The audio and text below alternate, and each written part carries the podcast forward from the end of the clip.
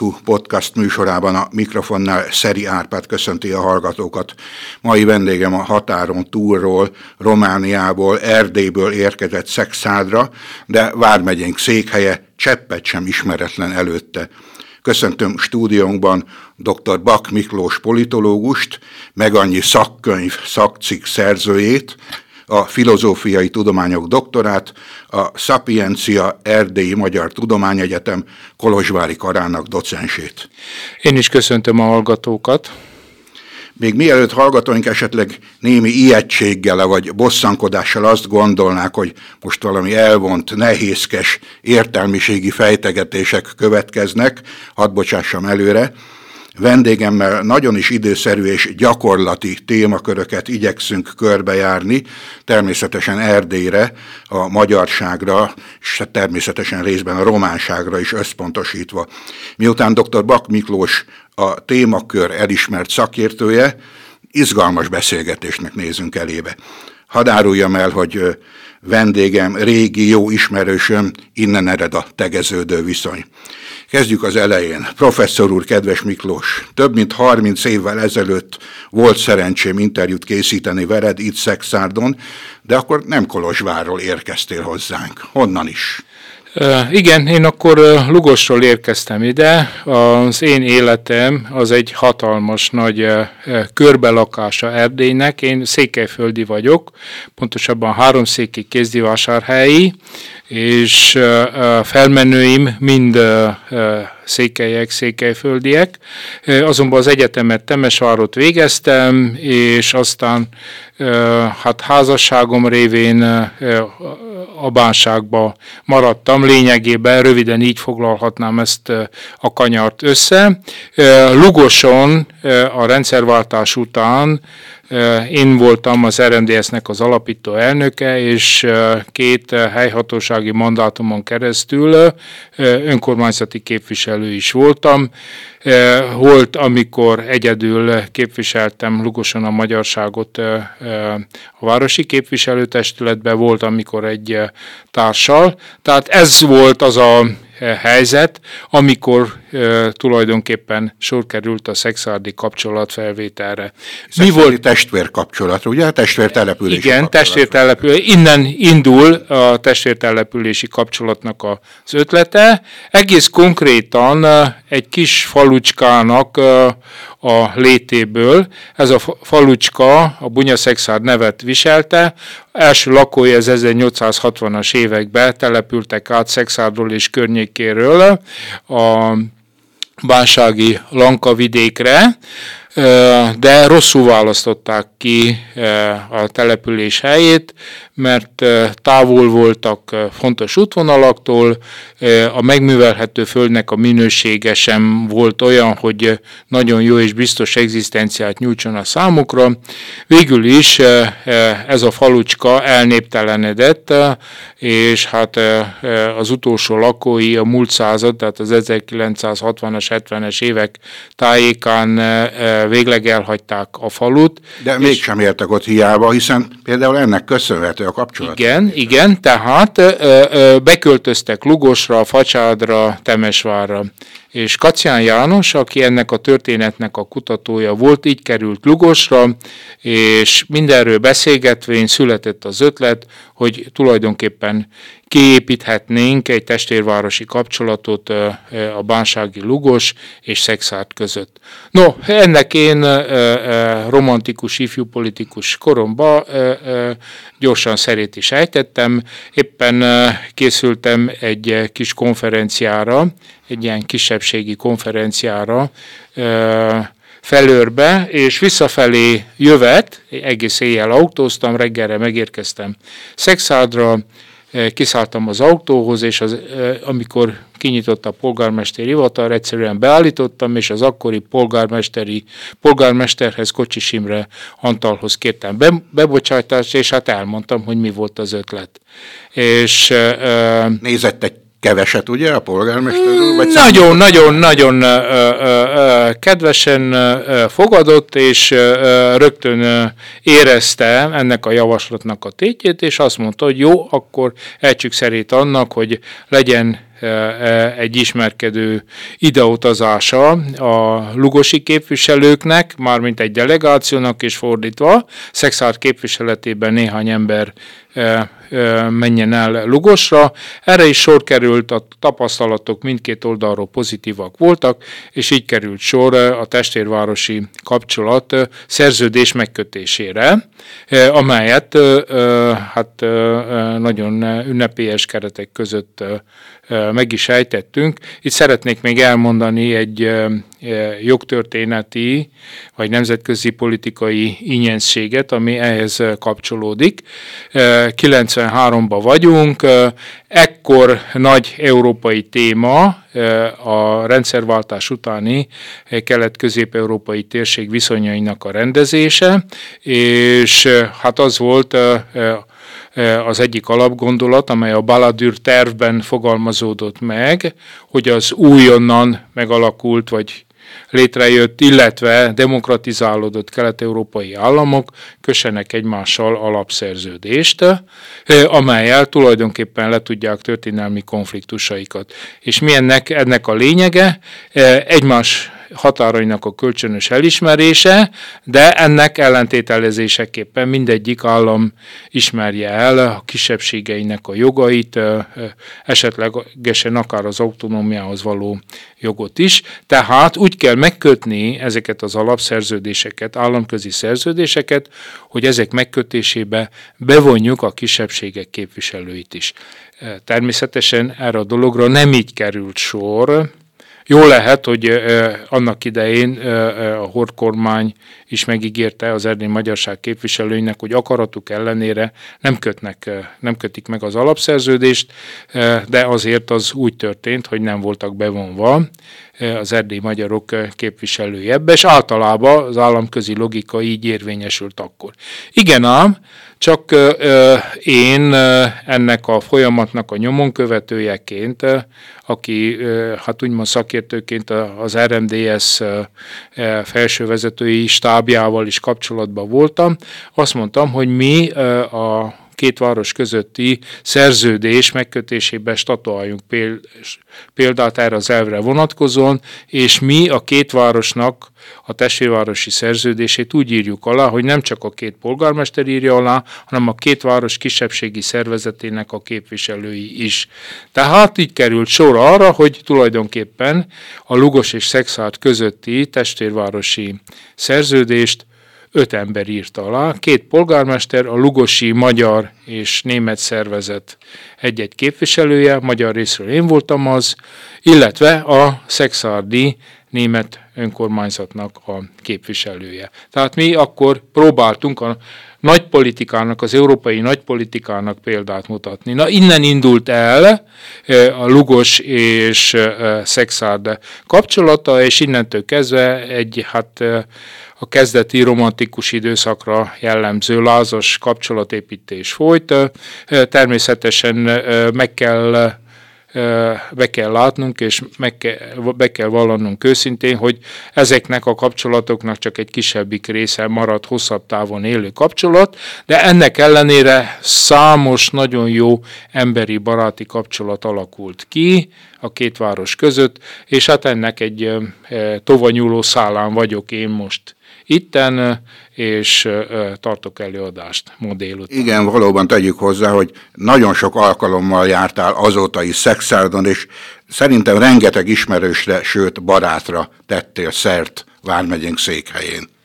Igen, igen, valóban, tehát ö, ö, sok ö, ö, több barátság is köt, ö, köt ide. Közben én elkerültem ö, Lugosról, mert amint mondám, körbeéltem Erdélyt, Kolozsvárra kerültem, és hát feleségem halálát követően lényegében végleg Kolozsváron maradtam. A sajtóba dolgoztam, de sikerült bekerülnöm a az egyetemi életbe, és egyetemi oktatóként folytattam a pályámat, annak köszönhetően, hogy politikai filozófiából ledoktoráltam, és előbb a Bábes Bolyé Egyetemen, majd 2016-tól a Szapiencia Erdély Magyar Egyetemen oktatok. a szexárdi szálakra csak egy mellékmondattal visszatérve, ugye a kiváló kapcsolataidat mutatja, hogy tulajdonosa vagy Szexárd város közjóért kitüntetésének, 2018-ban kaptad meg, a nagypolitikát tekintve pedig ugyancsak tulajdonosa vagy a Magyar Köztársaság arany érdemkeresztjének, ezt tavaly vehette, tehát gratulálok hozzá. Köszönöm szépen, lovakkereszt kitüntetést kaptam. Hát a tavalyi év az kicsit az elismerések éve is volt. Odahaza még a Székely Nemzeti Tanács Gábor Áron díjat is megkaptam, de nem azért jöttem ide, hogy dicsekedjek. Minek köszönhetjük mostani látogatásodat? Hát mostani látogatásom, hogy az előbb is említésre került, az tulajdonképpen ez az előadáshoz, a vele kapcsolatos meghíváshoz kötődik. Ma délután a főiskolán négy órától előadást tartok a Kolozsvári középkori magyar-német együttélési modellről. Ez látszólag egy történeti kérdés, én azonban politológusként közeledtem hozzá, és ebbe a témába azáltal szerelmesedtem bele, hogy ebben megpillantható vált a modern konszociatív demokráciák, tehát hatalom megoszta, e, e, rendezett hatalom megosztású demokráciáknak egy ős modellje, ahogyan a középkorba a szászok és a magyarok, mert e, ez a két etnikai csoport lakta Kolozsvát, hogyan rendezték egymás között a viszonyt. No hát témánál vagyunk, együttélés kérdése. Annyira azért hat tegyek még hozzá, hogy most a, a PTE kultúratudományi pedagógus képzés vidékfejlesztési karának, valamint a Tolna megyei Egyed Antal Honismereti Egyesületnek a meghívására tartod ezen előadásod, ami valóban ugye az együttélésről szól. De a magyarok és szászok együttélés előtt hadd érintsek egy másik, egyébként témakörbe vágó kérdést, ami mondhatni aktualitás. Ugye, június 4-én, azaz vasárnap, nem is olyan régen megemlékeztünk a, a Nemzeti Összetartozás napjáról, kapcsolódva a trianoni szerződés a békediktátum napjához. Kérdezem, hogy Erdélyben is zajlottak hasonló megemlékezések? Ha jól tudom, igen, de a végső valódi kérdésem az, hogy a román politika, a társadalom miként reagál erre a számunkra gyászos évfordulóra. Román barátainak, ismerőseidnek vannak ezzel kapcsolatban elejtett megjegyzései az úgynevezett hétköznapi román embernek, már amennyiben létezik ez a kategória, van valamilyen véleménye Trianonról, Erdély elcsatolásáról? Tudom, hogy egy eléggé összetett kérdés, próbálj meg a lényeget megragadva röviden válaszolni rá. Hát köszönöm a kérdést, és nyilván e, az első válaszom az, hogy erről, erre a kérdésre akkor tudnék kimerítően válaszolni, ha legalább két óra állna a rendelkezésemre, amiként az nem áll a rendelkezésre. Visszatérve Trianonra, igen, az egy nagyon fontos döntése volt a magyar országgyűlésnek, hogy ezt a napot a Magyar Összetartozás napjával nyilvánította, mert ezzel gyakorlatilag megnyitotta a terepet a magyarok számára, hogy nem a történelmi fájdalom kultuszát fogalmazza folyamatosan, erősítse újra, és ne ilyen történelmi sebekbe vájkáljon. Az emlékezett politikát ne ebbe az irányba fejlesz hanem abba a természetes irányba, amit mi határon túli magyarok nagyon jó iránynak gondolunk az elmúlt jó tíz évben, az, hogy ahogy mondani szokták, mi egy nemzet vagyunk, tehát ténylegesen a magyar kulturális nemzet egységének a megélése felé tereljük ezt az egész trianoni emlékezett politikát. Ez, ez egy nagyon jó dolog, és paradox módon egy kicsit a román állam is ennek a segítségére sietett, természetesen egészen más indítatással. Nem szándékosan gondolom. Nem szándékosan, igen. Egyébként a politikára jellemzek a nem szándékolt következmények. A román politikában a Trianon napját egy olyan emléknappá a román egység, most hirtelen a hivatalos elnevezését nem is tudom, de egy olyan emléknappá nyilvánították, amelyen a románok úgymond megünnepelhetnék a nagy román egység megteremtését. Hát ez ellen egységnap. Igen, igen, ám csak ennek a közvélekedésben és a történelmi emlékezetben nagyon kevés nyoma van Romániában.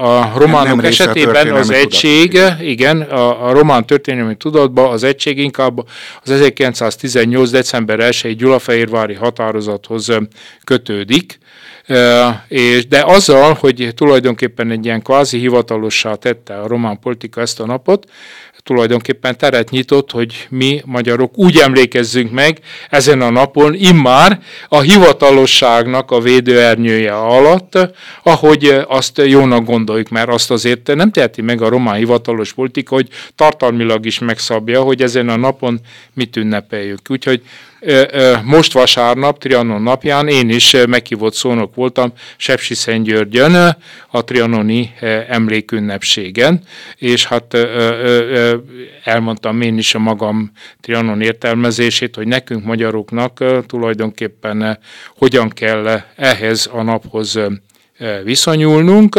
nevezetesen úgy, hogy bár a trianoni romkertbe vagyunk mind a mai napig, határon túli magyarok, nekifogtunk e romkert átépítésének, és abból a romkert anyagából fölépítjük a saját kis külön hazánkat ezekben az utódállamokban. Ez egy nagyon bonyolult program, és a kérdésed, Árpi, nem is erre vonatkozott, hanem arra, hogy az egyszerű román ember hogyan Pontosan, látja, hogyan gondolkodik van. erről. Hát nehéz definiálni az egyszerű román embert, mert azért Romániában is egy többé-kevésbé demokratikus és szabad társadalom van, annak minden furcsaságával. Tehát lényegében a román emberek nagyon sokféleképpen gondolkodnak.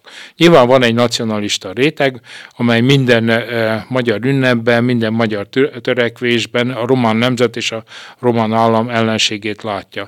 De amit én érdekesnek találok, az a kibontakozó román transzilvanista mozgalom, mert van egy ilyen mozgalom, amely már a 90-es évek közepén próbálgatta a szárnyát. Neveket is tudok mondani, amelyek talán ismertek itt Magyarországon. Sabin Germán pártalapítási kísérletéről van szó. Hát ezek nem voltak sikeres kísérletek, de most egy új építkezés vette kezdetét a e tekintetbe, és az én román barátaim, akik hívei ennek a transzilvanista mozgalomnak, azt mondják, hogy most egészen más és ígéretesebb a helyzet. Ugye ők jobban rajta tartják munkájuk és kapcsolataik révén kezüket a, a mindennapi románságnak az ütőerén, és bár természetesen én is, mi is kapcsolatban vagyunk mindennapi román emberekkel, és úgy, úgy látják, hogy ennek vannak esélyei. Na de mi ez a román transzilvanista mozgalom?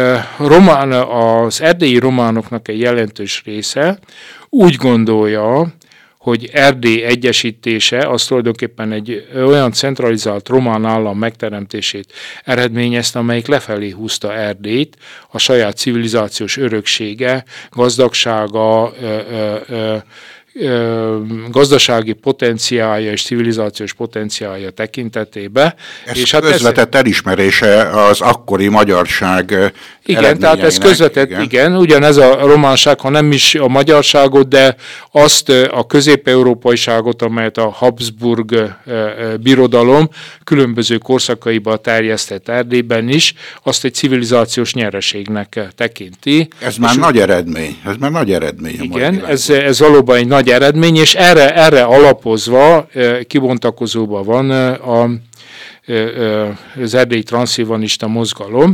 Na most ennek, ennek vagyunk tagjai magyarok is, és mi magyarok részt veszünk a mozgalom kiskátéjának a megfogalmazásába. Mi a, Kóskárói alapgondolatot akarjuk bevinni ebbe a alapvetően román érdekeltségű mozgalomba, nevezetesen azt, hogy hát Erdélyben három alapító kultúra létezik, a román, a magyar és a német, vagyis a száz, a száz és egyáltalán Erdély rehabilitálásának, civilizációs és politikai rehabilitásának a fő iránya az, hogy ezeknek a kultúráknak az egyenlőségét és nyilvánossági jogait valamilyen formában visszaállítjuk, és ezt úgy nagyjából el is fogadja a transzilvanista románoknak majdnem a teljes rétege.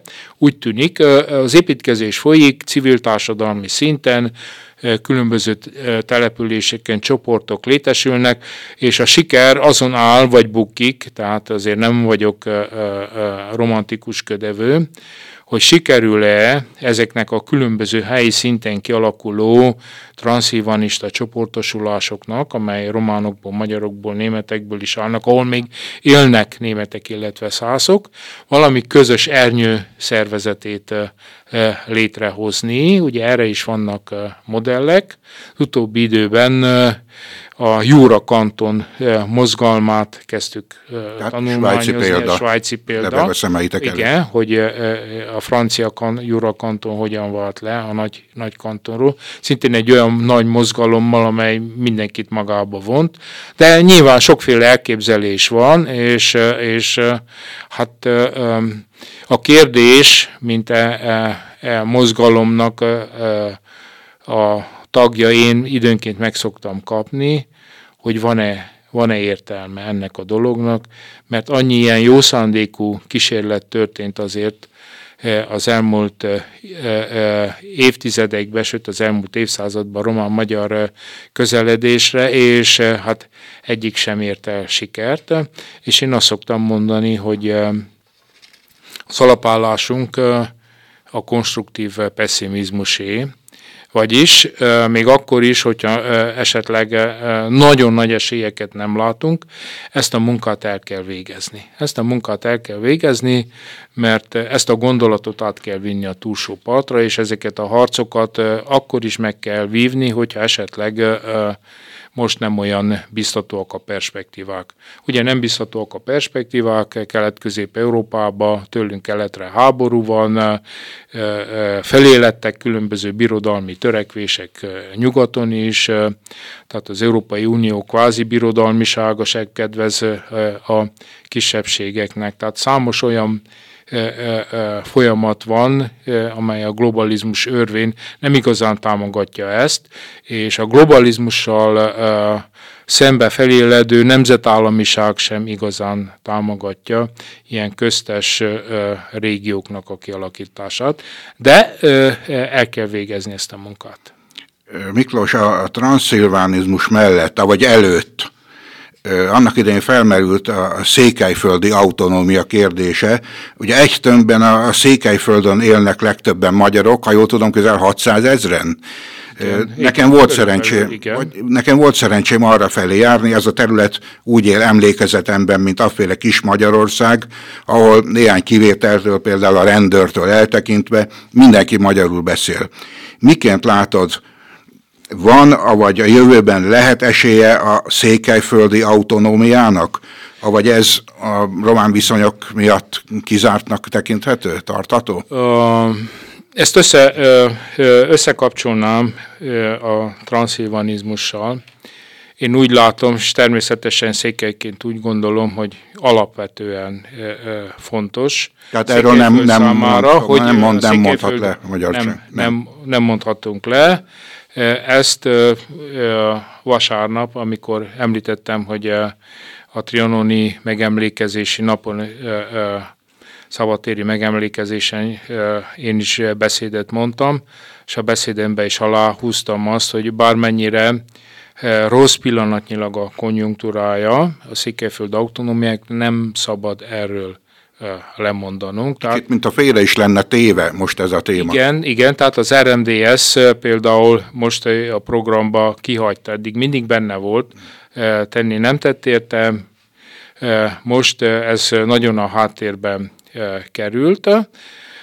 De a Székelyföld autonómia érdekében egy mozgalom is született, ezt a Székely Nemzeti Tanács viszi, és az alap eszméje ennek a mozgalomnak, hogy nem szabad semmilyen körülmények között lemondani Székelyföld autonómiájáról.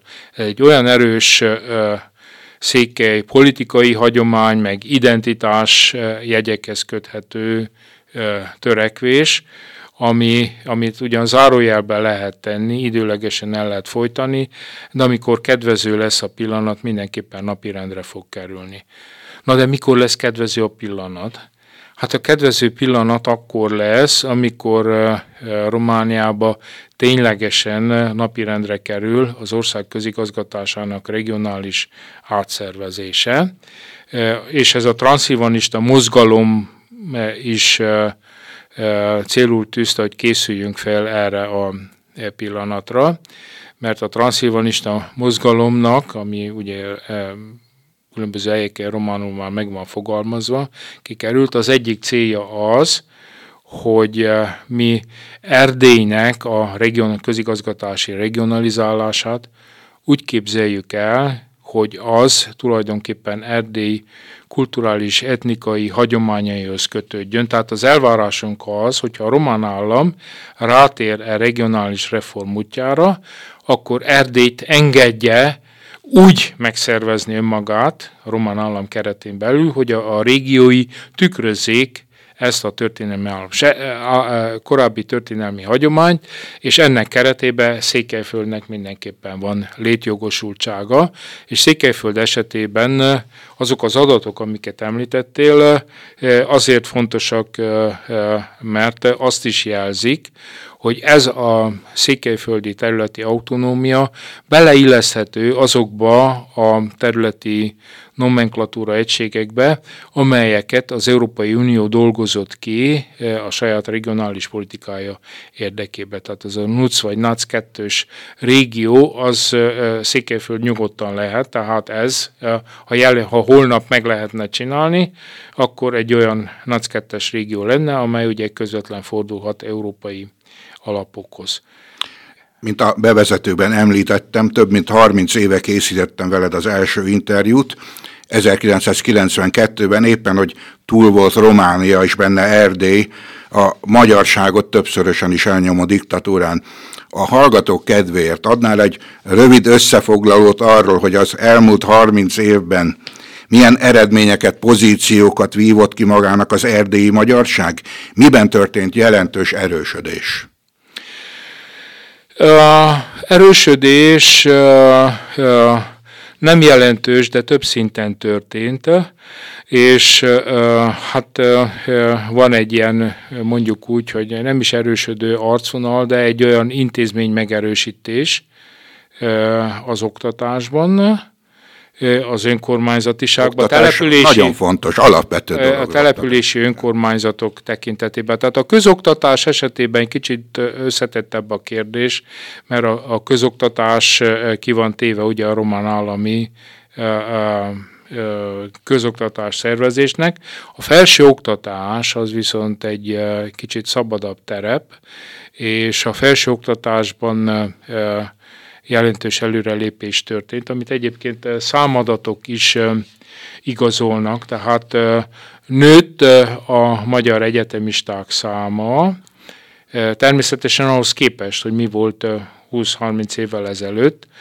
Szeretném elmondani, hogy még mindig ott tartunk, hogy a magyar egyetemisták száma alacsonyabb, számarányosan a magyar népesség egészéhez, mint általában a románoké. De az olló nem tágul, hanem szűkül. Tehát a Szapiencia Erdélyi Magyar Tudomány Egyetem megteremtésével megkezdődött egy felsőoktatásbeli felzárkózás, és maga az egyetem, a Szapiencia Egyetem is erősödik.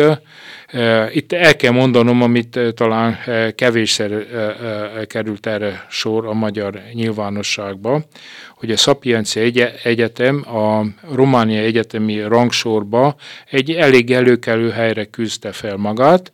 A létező száz egyetem közül, hát több ilyen ranking, tehát ilyen klasszifikáció, osztályozás, rangsorolás létezik, tehát körülbelül a 20. helyen van, Nagyon és megelőz, és megelőz, megelőz román állami egyetemeket is.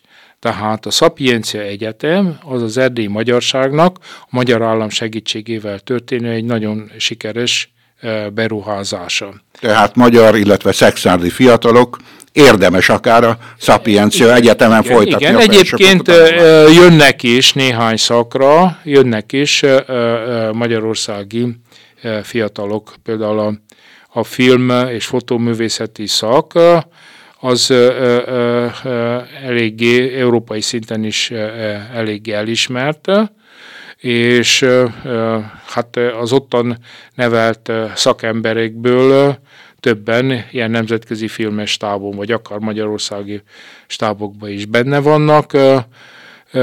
Tehát van ezen a téren előrelépés. Továbbá fontos az, hogy egyes önkormányzatoknak, nem minden ön, települési önkormányzatnak az európai alapok felhasználásában sikerült felzárkoznia, sőt talán meg is haladnia az átlagos romániai felhasználási szintet, tehát sikerül európai pénzeket becsatornázni. Aztán, hogy visszatérjünk Székelyföldre, ott például, és ez biztos átsorgott a magyarországi sajtóba is, hogy mivel megjelent a Székelyföld elnevezés a sport okán, például a hoki okán és a székely himnusszal kapcsolatos botrányok okán megjelent a román médiába, tehát egy nagyon erős nacionalista ellenreakció van. Nem veszik jó néven ezt a megnevezést. Nem csak, hogy nem veszik, hanem az, hogy mi, mi, mi az, hogy Székelyföld, vagy Románolci Nutuszekujeszk nevezik, hogy ez nem is létezik. És akkor van ugye a sajtóban egy vonulat, sőt van egy olyan hallgatólagos hogy is mondjam, szabály, amely természetesen a sajtó egészére nem tudnak érvényes, hogy nem szabad leírni azt, hogy Székelyföld. Igen ám, tehát de ezzel tulajdonképpen a Székelyföld létezésének egy negatív legitimálását végezték el, amióta elkezdték mondani, hogy Székelyföld nem létezik, ez az egyik legjobb turisztikai marketingje. Tehát Ugye? azóta annyi román az ország egészéből nem lett kíváncsi Székelyföldre, és nem próbál oda szervezni vakációkat, amióta ez a lózung nem működik. Tehát, Ugye ez idézőjelben ez a román merénylet a székelyek javára vált igen, végül. Igen. igen. Miklós a nagypolitikáról az úgynevezett egyszerű ember szintjére áttérve, bizonyára nagyon sok hallgatónkat érdekli, hogy a magyar ember, tehát a magyar nemzetiségű ember, aki Erdélyben él, meg tudja élni magyarságát? Hát a magyarként élésnek nagyon sokféle és nagyon változatos szinterei Ez is vannak. igaz, igen. Tehát egy dolog Székelyföldön érni, ahol még vannak olyan zugok Székelyföldön, hogy úgy él, teljesen magyar közegbe él az illető, mint ahogy az én gyerekkorom is egészen egyetemista koromig eltelt kézdivásárhelyen, hogy, hogy mi, mi úgy éltünk, hogy, hogy csak magyarul éltünk. Tehát Persze lehetett látni, hogy eh, vannak románok, mert volt e, e, román rendőr. Azon kívül visszatérve Kézdivásárhelyen egy olyan helyen laktam, ahol a város nagyparkjával szembes, az egész városnak a gyerektársadalma oda járt, és mi láttuk azt, hogy a sok-sok gyerek között van egy-kettő, amelynek olyan furcsa neve van, hogy popas, korneás, nem tudom mi, de mi ugyanúgy beszéltünk velük magyarul, mint a más gyerekekkel. Csak és ők magyarul válaszoltak. Ők magyarul válaszoltak, mert, mert ők úgy nőttek fel, úgy nőttek fel, és voltak román szülők, akik hát panaszkodva mondták el, hogy a gyerekeik azok inkább magyarul beszélnek. És De nem, hát igenis van olyan terület. Nem románul, aminek egyébként Igen az ellentetje, ugye megvan a szorványvidéken, a más, ahol a, a, a magyar gyerekek is románul igen, beszélnek. Igaz. Ezek ilyen természetes asszimilációs Ezek szerint folyamat. vannak olyan területek Na, Erdélyben, ahol igenis meg lehet élni a magyarságot. Van, igen, aztán vannak az úgynevezett például a frontvárosok, ahol nagyjából jelentős magyar és román tömeg áll egy, egymással szembe, például Marosvásárhelyen, ahol párhuzamosan van magyar és román élet, és hát részben, részben ilyen volt Kolozsvár is, bár most az egy másik téma. Miklós, köszönöm, hogy említetted Kolozsvár, csak tényleg két mondat erejéig. A magyarság aránya kiírtam a lexikonból, ugyebár ott 1910-ben Kolozsvár 60 ezres lakosságának több mint 80 a magyar volt. Szerintem most fordított a helyzet, Kolozsvár lakosságának több mint 80 a román, szerintem egy 15 lehet a magyarság aránya. Körülbelül, igen. Mi, mi a, a prognózisod? Mi lesz ezzel az egykor egykori szín magyar várossal szerinted? Hát, Már nem úgy, hogy eltűnik, látunk, mert megmarad, csak hogy magyar látunk, látunk példákat, tehát a felvidékre megyünk, ugye, Pozsony vagy Kassa, azok a városok, ahol tulajdonképpen már alig-alig élnek magyarok, de azért a, ezek a városok valamiféleképpen őrzik a magyar történelmi emlékhelyeket, olykor ellentmondásosan. Na, ez ez, ez lesz Kolozsvárnak is a sorsa. Azért Kolozsvár nem csak egy nagyváros, hanem egyértelműen Erdélynek a fővárosa is, és tulajdonképpen a nagy kulturális koncentrátumok mind román, mind magyar szempontból ott vannak Kolozsvárt. És ezért Kolozsvárt bár a városi magyarság számaránya nagyon alacsony, de a magyarság kulturális életébe betöltött szerepe az rendkívül jelentős. És az egyetemi élet nagyon sok magyar fiatalt vonz oda. Tehát Kolozsvár esetében egy kicsit úgy, úgy állunk, hogy tulajdonképpen az ottani magyarság már nem régi tőzsgyökeres polgárságnak a leszármazottja, hanem ilyen eh, modern globális kornak a jövevényei, aminek eh, az a nagyon furcsa eh, eredménye is van, hogy én leírtam egy cikkbe, hogy én úgy látom, hogy Kolozsvár az erdélyi magyar kozmopolitizmusnak a a, a, a fővárosa. Tehát azért ez fékezi, fékezi ezt a folyamatot, de történelmi távlatban úgy látom, hogy Kolozsvárból is egy pozsony vagy egy kassa lesz. Tetszik vagy sem. Igen, de fogadni, ezen, hogyha, ezen, hogyha e, e, e, e, regionális átrendeződés és a transzilván gondolat valamilyen értelemben teret nyer, akkor ezen a dolgon ö, ö, ö, lehet változni. Csak hogy és nagyon sokféle technikája van, csak egy, egy példát mondok, hogy például milyen típusú rendezés lehetne az, ami nagyon sokáig szolgálna a kolozsvári magyaroknak. A, hát valami finn típusú nyelvtörvény. Ugye Finnországban, ahol a svéd ajkoknak az aránya körülbelül ugyanaz, mint Romániában magyarok aránya, ennek ellenére az állam kétnyelvű. De ennek a kétnyelvűségnek a konkrét implementálását úgy valósították meg, hogy a településeket két kategóriára osztották, egynyelvű és kétnyelvű települések. És kétnyelvű az a település, ahol az egyik, most akár finn, akár uh, svéd népesség eléri a 8 százalékot, de azért, hogy még azokatnak a településnek is biztosítsanak jogokat, amelyek rendkívül nagyok, tehát nem éri el, Helsinki például ahol a svéd ajkúak száma nem éri el a 8 százalékot, de elér egy bizonyos számot, azt hiszem, hogy 3000, a, a, a finn nyelvtörvénybe, ezért azok is hivatalosan két nyelvek. Így Helsinki a, a masszív finn többség ellenére tulajdonképpen egy kétnyelvű közigazgatást köteles Nos, hát vinni. Na, hát valami, például, ez csak igen. egy példa arra, hogy milyen típusú rendezések lehetnek majdan egy most még illuzórikusan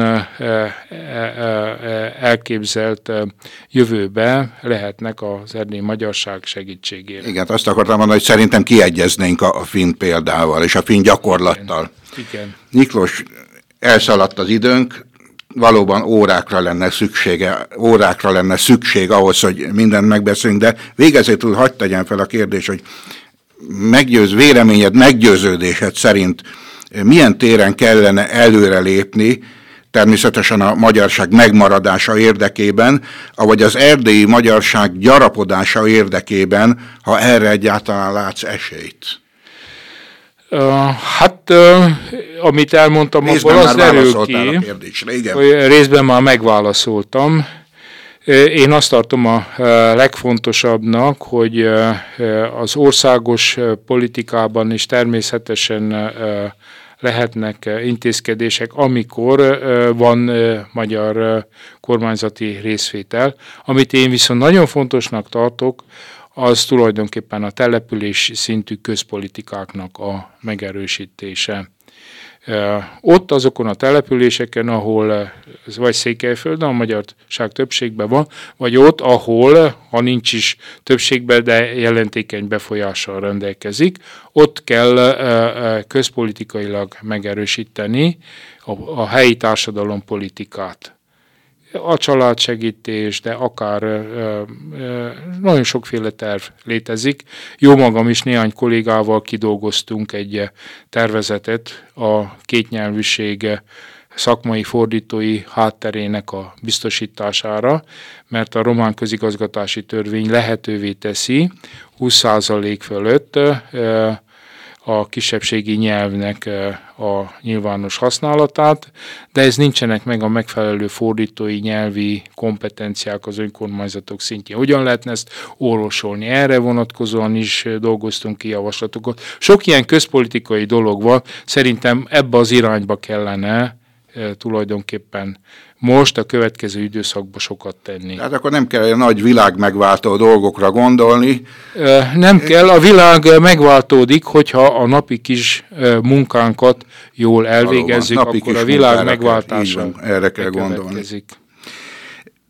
Professzor úr, kedves Miklós, akkor én azt kívánom, hogy ez az előrelépés mielőbb valósuljon meg, az erdélyi magyarság érdekében végzett kiemelkedő munkálkodásodnak is köszönhetően. Köszönöm, hogy itt voltál, megtiszteltetést jelentett szerkesztőségünk számára. Én is köszönöm szépen a lehetőséget, hogy itt lehettem, és hogy beszélgethettem veletek. A Teo.hu podcast hallgatóinak pedig köszönöm, hogy velünk tartottak. Kérem, őrizzék meg ezen jó szokásukat a jövőben is. Elköszön Önöktől Szeri Árpád a Viszonthallásra.